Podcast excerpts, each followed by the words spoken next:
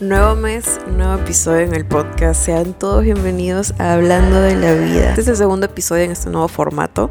Si no me conocen, hola, me llamo Grace. Este es mi podcast en donde hablo de las cosas que me pasan, de las cosas que quiero compartirles, de las cosas que descubro de la vida. La premisa de este podcast al menos en este nuevo formato, es que yo me voy a sentar aquí cada primera semana del mes para contarles las cosas que me han pasado o que he aprendido del mes anterior. Y en este episodio vamos a hablar acerca de la salud mental y qué cosas he aprendido, las cosas más valiosas que he aprendido últimamente en terapia. No son muchas cosas, son pocas, son bien puntuales, pero creo que son, son bastante importantes. Y este mes, este mes ha sido bien curioso porque este mes ha sido muy introspectivo. Este mes rara vez he salido He salido para cosas muy puntuales, no me he visto con mis amigos, recién los vi la semana pasada que se terminó abril. Y de hecho he hablado muy poco también, solo creo que he chateado con, con Gloria, o sea, en plan así de compartir qué nos está pasando en nuestras vidas, pero de ahí, ah, de ahí con, mi, con mi psicóloga y, y ya.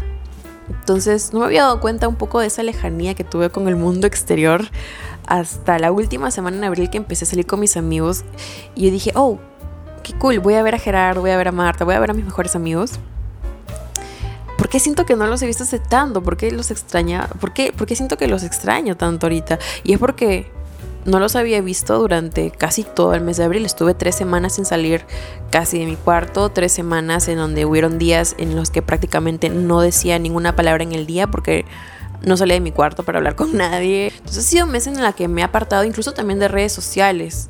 Eh, como que no he estado pendiente de las redes sociales, he estado intentando no estar pegada al celular. E hice muchas actividades muy chéveres, me puse a leer un montón, me puse a hacer bastantes... Em, eh, no, no ejercicio, bueno sí, estuve haciendo bastante ejercicio, estuve bailando un montón en mi cuarto, estuve bailando un montón, em, estuve saliendo a caminar también, mucho yoga, mucha meditación, me he puesto a leer también bastante, ya dije leer, me puse a leer un montón. Y yo dije, esta es una muy buena señal, significa de que disfruto tanto estar sola que no me, se me hace incómodo y que ni siquiera me doy cuenta, o sea, lo, me distraigo bastante de esa forma, hasta que ya fue, como les digo, la última semana tuve que ver a mis amigos y, y sintió muy genial volver a verlos después de tanto tiempo de eh, no hablar con ellos, no hablar con casi nadie y estar solo conmigo.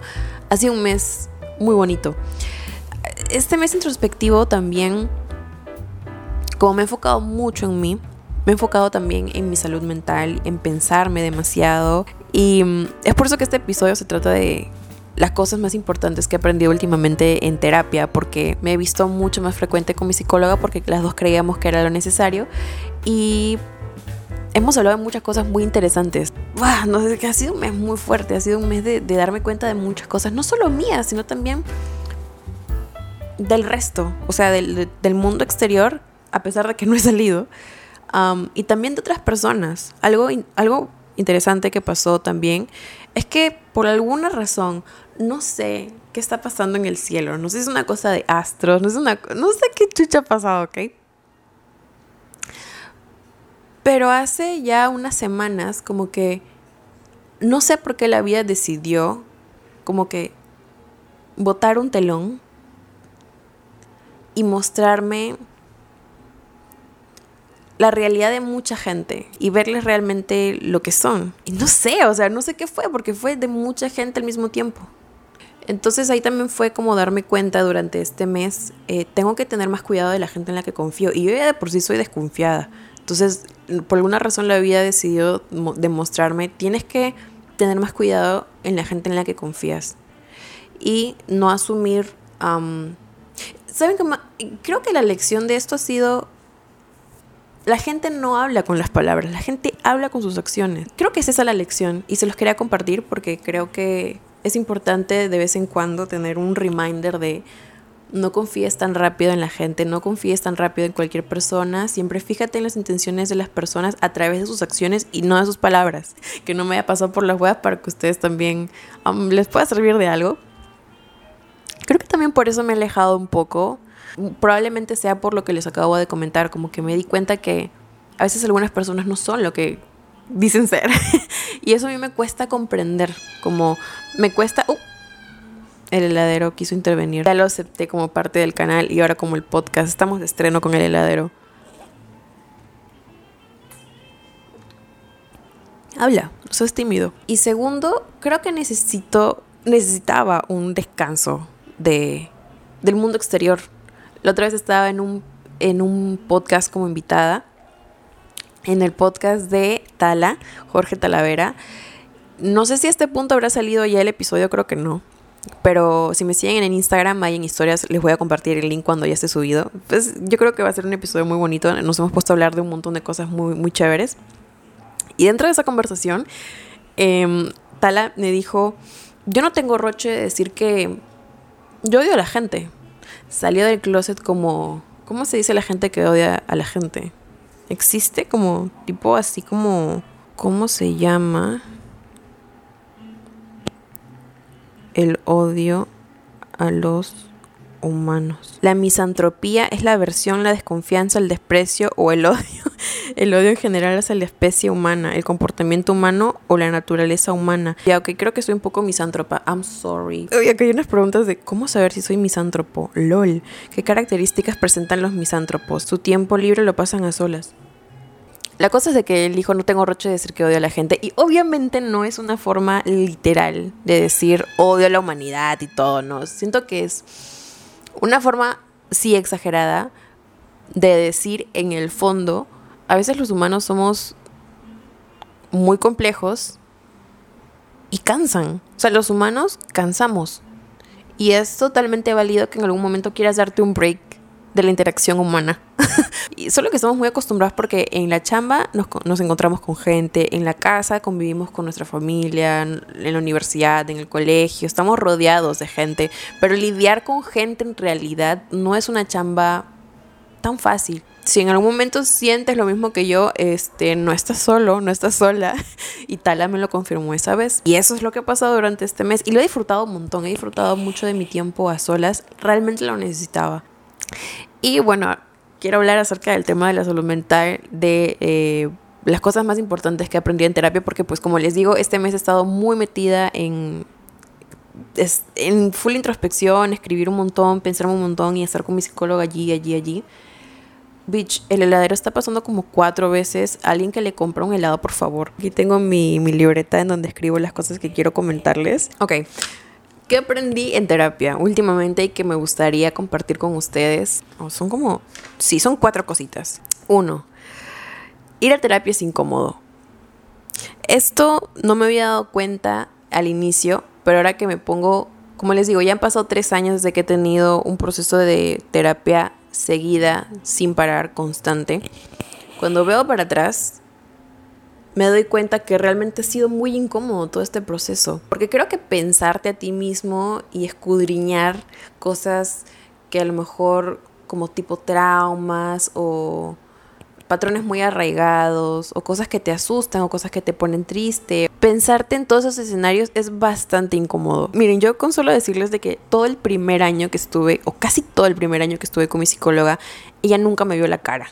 No me vio la cara todo ese año, creo que fue recién 2000, 2022, pues el año pasado creo que recién me vio la cara por primera vez, porque no podía, o sea, a veces las cosas que hablábamos eran tan íntimas y a veces yo quería llorar o me ponía a llorar que no soportaba la idea de que alguien me vea la cara, porque era, era muy difícil poder hablar eh, y como les digo que me viera vivir mis emociones era me daba mucha vergüenza. Y es algo que también escucho bastante de cuando alguien empieza un proceso, me dicen como que es que no sé si confiar, es que no sé si me da mucho roche.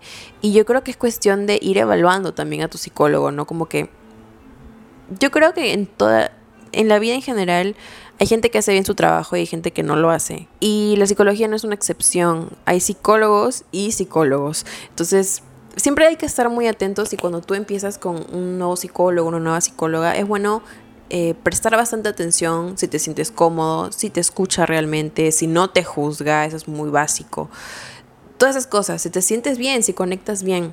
Pero vale la pena, gente. Y esto también, se los he comentado creo que antes, antes de llegar con esta psicóloga había pasado por otras psicólogas y también psiquiatras que no fueron buenos en lo absoluto. La primera vez que yo fui a un psicólogo, creo que fue a una psicóloga de mi universidad y fue una mierda. Ay, no, no, qué cringe, qué cringe. Esperen, voy a conectar la cámara al cargador porque ahorita va a morir y les cuento. Ok, me quedé en mi experiencia de mierda. la primera vez que fui a una psicóloga, me acuerdo que fue a mitad de año, porque iba, creo que estaba empezando un nuevo ciclo y fue una psicóloga de mi universidad. Y recuerdo que entré y dije, bueno, soy nueva en esto, vamos a ver qué tal me va. Y la conversación escaló muy rápido porque no me pregunten cómo, pero la psicóloga se enteró que hacía videos. Y volteó la pantalla de su computadora hacia mi cara y empezó. Abrió YouTube y me dijo: Muéstrame tus videos. Y yo, ¿qué está pasando? Y se puso a ver mis videos y me dijo: ella me dijo, pero ¿por qué te sientes como te sientes? Y tú, mírate. Eres una chica súper talentosa. Literal me quedé como ahorita, o sea, no sabía qué chucha decía. No, no, ¿por qué estás así? ¿Por qué estás triste? Mira tu potencial y está como, bitch, what the fuck, estoy deprimida. El hecho de que tú veas algo en mí no significa que mágicamente lo voy a ver yo.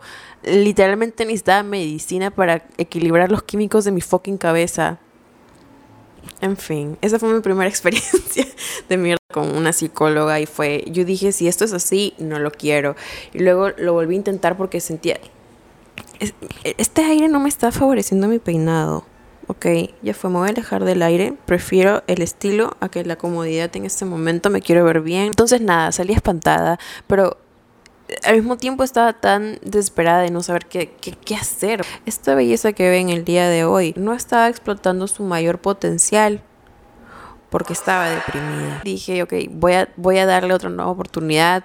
De nuevo me tocó un psicólogo de mía, una psicóloga de mía, una psiquiatra de mía, de, de esos de, de, ah, como eran en solidaridad. Es como que en esos hospitales del estado te ven como un simple número, o sea, pasa, ¿qué tienes? Me siento mal, me quiero morir, me quiero morir. Ah, ya está bien. Papá, papá, esto te receto, papá, papá, te tomas esto dos veces al día. Adiós, siguiente.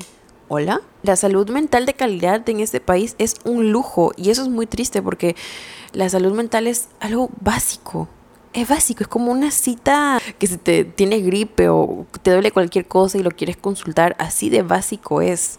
Está muy infravalorado aquí. Entonces, eso es muy triste porque realmente eso, la salud mental acá es un privilegio. Parte de lo que gano hasta el día de hoy se ve invertido en mi salud mental porque sin eso no funciono. Ir a terapia y todas estas cosas me han dado el valor de hacer las cosas que hago fuera y, y, en la pantalla. Por eso les quiero contar esto para que no, no, no, se rindan a la primera si no han tenido una buena experiencia y que sepan de antemano que no es una experiencia cómoda. Y por lo general las experiencias que te dan, que te vienen a dar una lección en la vida, no terminan siendo muy cómodas. La comodidad también como que está muy sobrevalorada porque estar siempre en la zona de confort no te permite crecer. A veces uno tiene que someterse a la incomodidad para enfrentar literalmente sus demonios y poder salir y aprender nuevas cosas, ¿no? Y eso es lo que me hubiera gustado que me digan desde un inicio. ¿Quieres curarte? Ok. No va a ser cómoda. No va a ser cómodo y no, va a ser chévere lo que vas a conseguir al final, pero el proceso es difícil. Y por eso les digo, no se rindan y no tiren la toalla. Los procesos para lidiar todo tipo de condición emocional o psicológica que estés pasando en este momento, todos los procesos no son tan bonitos, pero el resultado final es de puta madre, o sea, te sientes de madre. Por eso yo les digo, este, este mes no ha sido tan fácil en realidad para mí y todas esas cosas, pero ya estoy tan acostumbrada de que cuando la vida te da algo difícil, después de eso creces tanto que lo veo y es lo mismo en mis citas psicológicas, como que, ok, ahora vamos a hablar de esto, ok, ahora vamos a hablar de, de esto que pasó en tu infancia. Y estoy como, oh shit, no sé si quiero hablar de esto, pero luego recuerdo ya antes he podido hablar de cosas incómodas con mi psicóloga, hemos podido trabajarlo, me ha tomado tiempo, pero mira dónde estás ahorita. No me arrepiento de nada, lo voy a seguir haciendo. No importa, no importa la incomodidad que cueste, lo voy a seguir haciendo. Es chévere por los resultados que se empiezan a notar en tu propia vida y que tú mismo vas a notar, pero el proceso es incómodo. Por eso también entiendo cuando alguien no quiere ir a terapia porque enfrentarte a tu propia realidad y asumir tu historia no es fácil. Y es por eso que no se le debe presionar a alguien cuando no quiere ir a terapia. La única forma de poder eh, completar satisfactoriamente un proceso difícil es que la persona lo quiera hacer.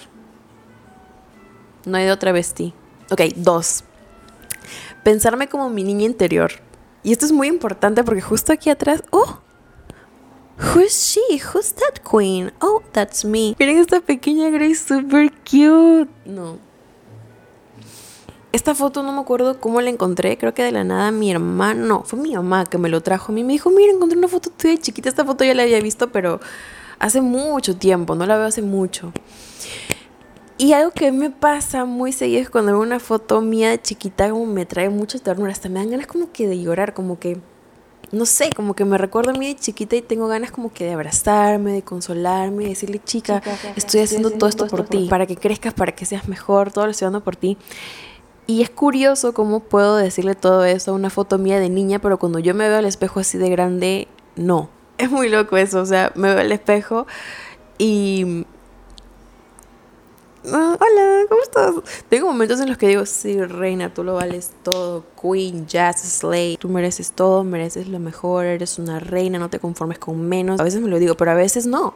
A veces me miro al espejo y digo, y no me hablo por aspecto físico, sino de mi propia existencia, mi propia idea de existencia. Algo que nunca falla es ver una foto mía de niña. Nunca. Nunca falla. Y, y es por eso que lo pegué aquí. Cada vez que me levanto veo a esta reina y yo digo, te voy a dar todo lo que siempre has querido. Yo te voy a proteger. Yo, somos tú y yo contra el mundo, reina. Dime qué es lo que quieres, te lo voy a dar. Me dan ganas de preguntarle, ¿cómo estás? ¿Y, y cuál es la diferencia? ¿Me explico? O sea, sigo siendo, soy yo todo lo que te digas, todo lo que hagas contigo, se lo estás haciendo también a ella. Ten cuidado. Pensarme como mi niña interior es muy valioso para mí porque eso también en terapia lo he tenido que hacer muchas veces. He tenido que regresar a esa edad y tratar de recordar las cosas que me han pasado y por qué a veces hago las cosas que hago. Y eh, fácil, ese es el siguiente punto. Creo que sí. Sí. Tu infancia va a ser una parte primordial durante terapia, porque muchas de las cosas que hacemos ahorita no nos damos cuenta, pero son cosas que venimos haciendo desde toda la vida y que probablemente hayamos aprendido de nuestros papás y nuestros papás hayan aprendido de sus papás y sus papás hayan aprendido de sus papás y es nuestro turno ya de romper con esos patrones, ¿no les parece? O sea, ya es hora.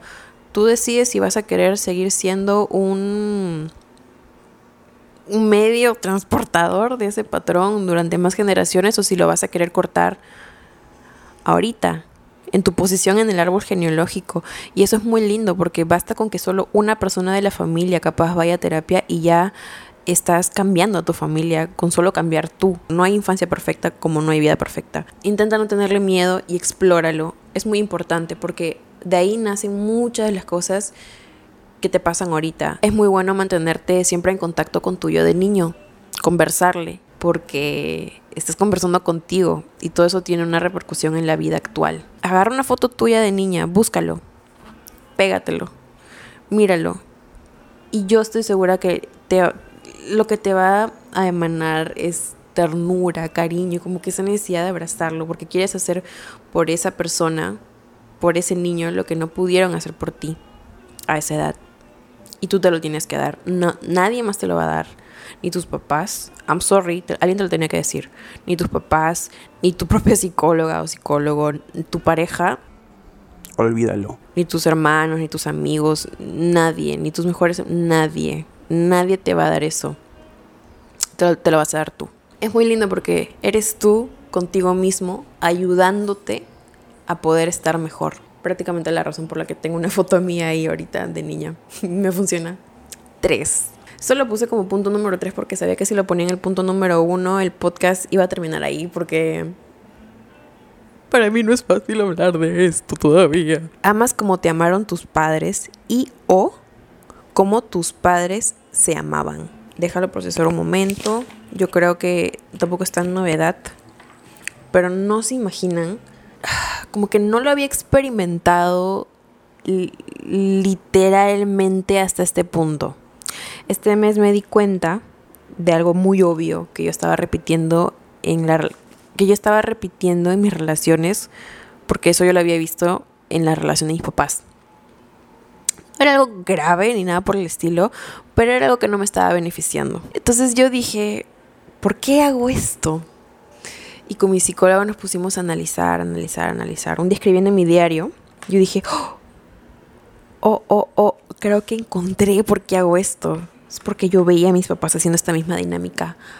La PTM, todo regresado otra vez a mi infancia, o sea, todo, todo regresado otra vez a, a los papás.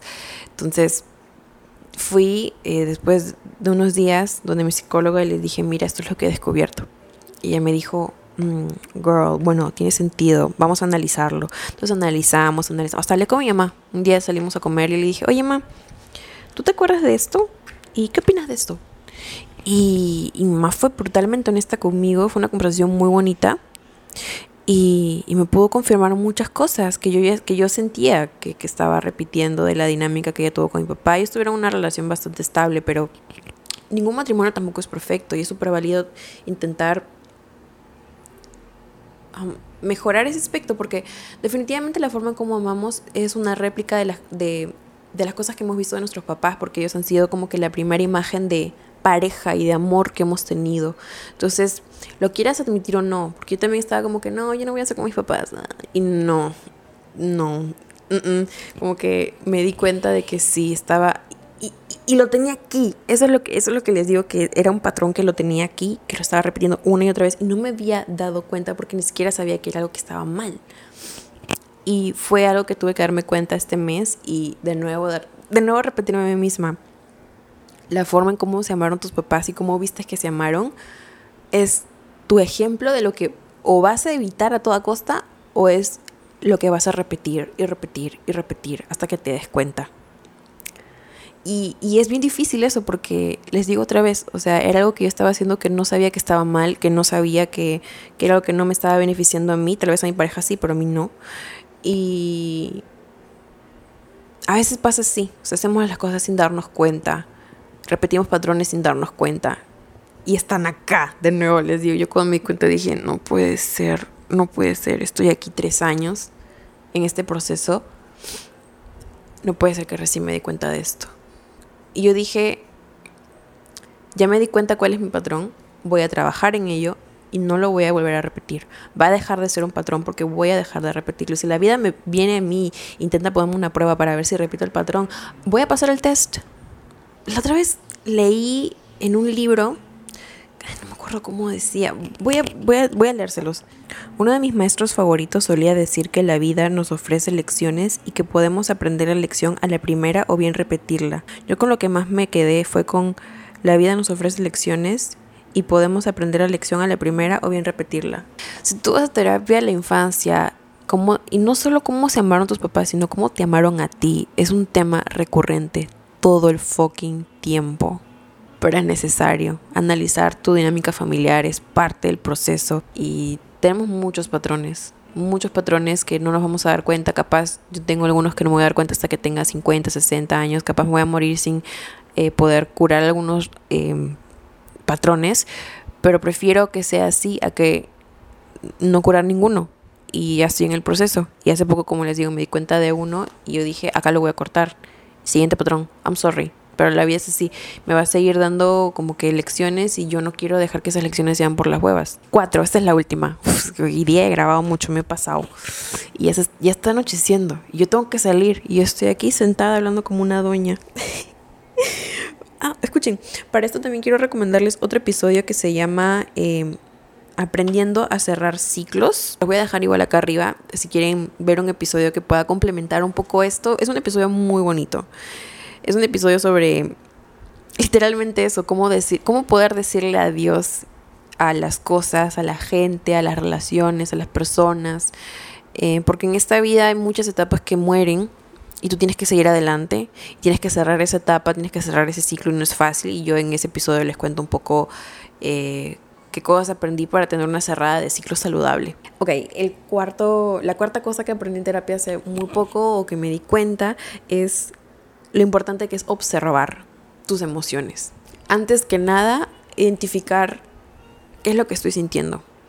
Por ejemplo, en un momento estoy muy confundida como no sé qué hacer, no sé qué hacer, estoy muy confundida, no sé qué decidir, no sé lo que está pasando. Digamos, ¿no? Un momento de crisis donde te sientes muy confundida, eso también te lleva a veces la ansiedad, a veces la ansiedad me lleva a la confusión, como no sé qué hacer, no sé qué hacer, no sé qué hacer. Lo primero que hago es decir, ok, ¿qué estoy sintiendo? y le pongo un nombre, ok, ahorita, ahorita estoy confundida, ya, digamos, ¿no? Hay que quedarnos con eso. Estoy confundida, ya lo identifiqué. Va a sonar gracioso, pero me funciona. Literalmente observo, o sea, como que como si tuviera una forma, ¿no? Como una bola y le pongo un color. Y ahí tiene de nombre, ¿no? pegado Como si fuera una persona que le da la bienvenida, ¿no? Como bienvenidos al club. Te ponen tu etiqueta con tu nombre. Agarro la confusión. No sé por qué lo siento como. Siempre los imagino como una bola de un color. Y los saco. Y me veo a mí con la confusión allá afuera. Y les, le empiezo a preguntar. Como, como si fuera una persona. Em, ¿Por qué estás aquí? O sea, mm, ¿quién te ha dicho que vengas? ¿Quién te ha invitado? I mean, ¿me puedes contar un poco qué es lo que está pasando? Todas tus emociones tienen una razón de ser. A veces no son muy fáciles de identificar y es por eso que es importante que las observes. Que luego le empieces a preguntar, ¿sabes por qué es importante que los saques de ti? Porque en un momento de confusión no puedes pensar bien. Eso fue lo que me pasó la otra vez. Estaba como muy confundida y ansiosa y tenía que tomar una decisión importante. Yo dije, no la voy a cagar, la voy a cagar. Yo ya hice un trato conmigo misma para el resto de mi vida. Cuando estés ansiosa, no tomes decisiones importantes. Cuando estés ansiosa, no grabes. Cuando estés ansiosa, no publiques cosas porque los, vas a hacer las cosas desde, desde la ansiedad.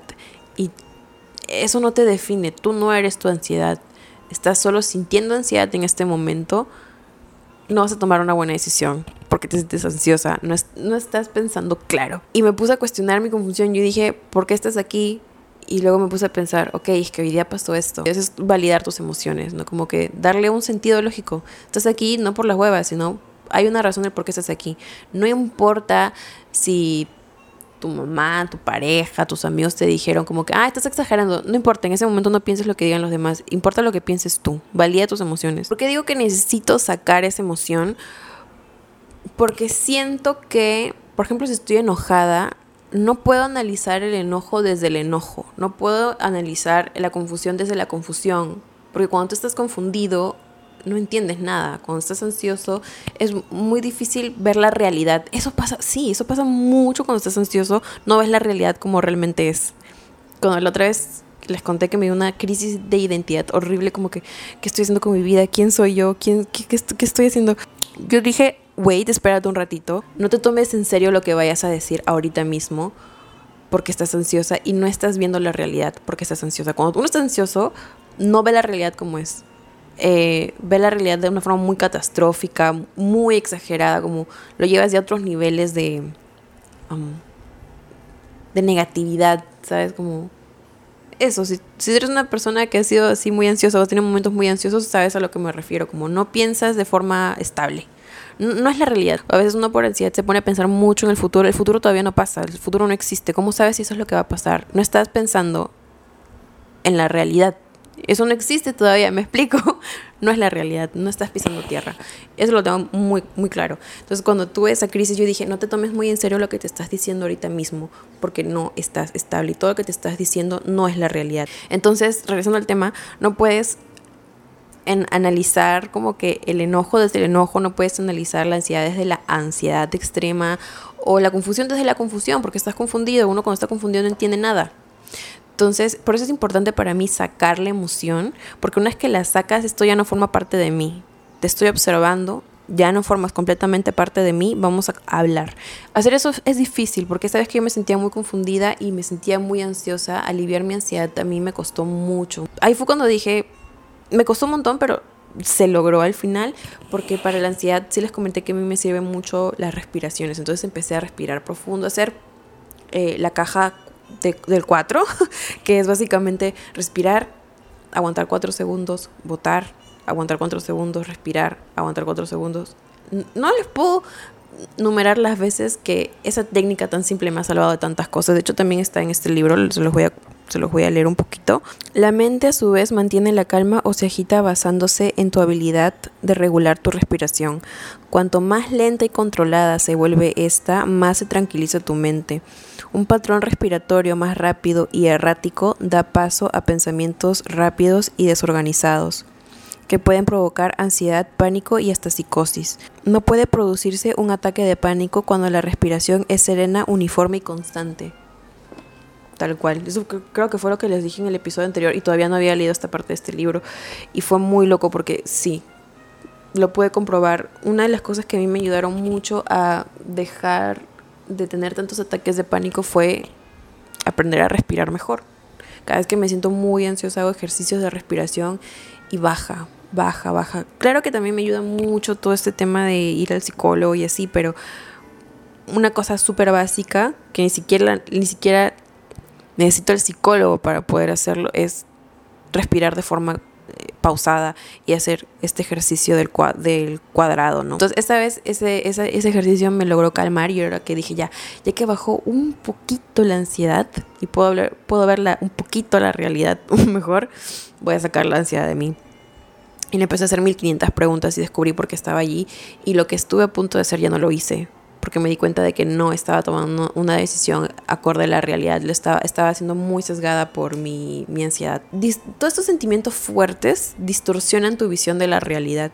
Entonces todas las cosas que decidas y que piensas en ese, pienses en ese momento, te recomiendo que no sean decisiones que no, que no, no decías nada en ese momento, en primer lugar. Y segundo, no te hagas mucho caso en plan de que no te lo tomes tan en serio. Sí vívelo, pero no te lo tomes tan en serio porque estás viendo la vida de una forma distorsionada en ese momento, porque te estás viendo, te estás dejando llevar por la emoción fuerte del enojo, de la ira, de la ansiedad y así. Entonces, eso a mí me ha ayudado mucho a separarme un poco de, te estoy sintiendo y me estoy permitiendo sentirte, pero no me vas a dominar más o menos ese pensamiento hace de que me ayude un poco a llegar a ese lugar, hasta ponerle incluso un límite, ¿no? A mi, a, mi, a mi sentimiento de, ok, estoy muy ansiosa, pero hasta aquí. No voy a autodestruirme de esta forma, no voy a permitir que hagas esto conmigo. Por eso me ayuda mucho sacar el sentimiento y verlo, como si fuera incluso una persona o la forma que tú quieras darle y decirle, espérate, espérate un ratito. Quieres hacerme que yo me haga mierda y eso no te lo voy a permitir. Y eso es, eso es todo, gente. Eso es muy importante. Eso a mí me ayuda mucho con todos los autosabotajes que quería hacerme eh, por ansiedad. Así que sí, es bueno permitirte sentir lo que estás sintiendo en ese momento, pero eso no es suficiente, es también creo importante comprenderlo. No solo sentir tu ansiedad, no solo sentir las cosas malas, sino también intentar comprender por qué están ahí en primer lugar. Y es muy bueno hacer esa dinámica porque te estás haciendo el favor de en general entenderte a ti misma y aprender que cómo funcionan tus emociones o cuáles son las emociones que suelen aparecer bajo qué contextos. Y así conoces qué es lo que te enoja, así conoces qué es lo que te da ansiedad y así puedes vivir un poco más preparada para las cosas que te va a traer la vida. Y ya, gente, ala. Ya no quiero hablar más, ya, ya muerte. Cada episodio termina así como que ya, hablé demasiado, me largo, adiós. Además tengo que salir y yo estoy tarde. Tenía que salir a las 6. Ah, bueno, estoy a tiempo me voy, gente. Muchas gracias por estar aquí conmigo, gracias por acompañarme otro mes más. Espero que este mayo sea otro mes muy útil. Eso, espero que este episodio les haya gustado, que tal vez por ahí hayan resonado con una que otra cosa, si no, no pasa nada, porque sé que este podcast también lo usan para distraerse, para sentirse acompañados y yo con eso ya me siento útil. Gracias por eso, de verdad. Y gracias por el apoyo a este podcast. Si quieren verme en otros espacios pueden seguirme en Instagram, ahí también subo otras cositas. También en historias siempre les actualizo cuando subo algo nuevo, por si quieren también estar al tanto. Y no se olviden suscribirse y activar la campanita para que les pueda eh, YouTube y también pueden hacer lo mismo en Spotify para que pueda avisarles cada vez de que suba nuevo episodio, que sean así los primeritos en enterarse. Y ya, gracias por acompañarme en este video. Nos vemos en el siguiente mes a ver qué, qué voy a aprender durante este mayo.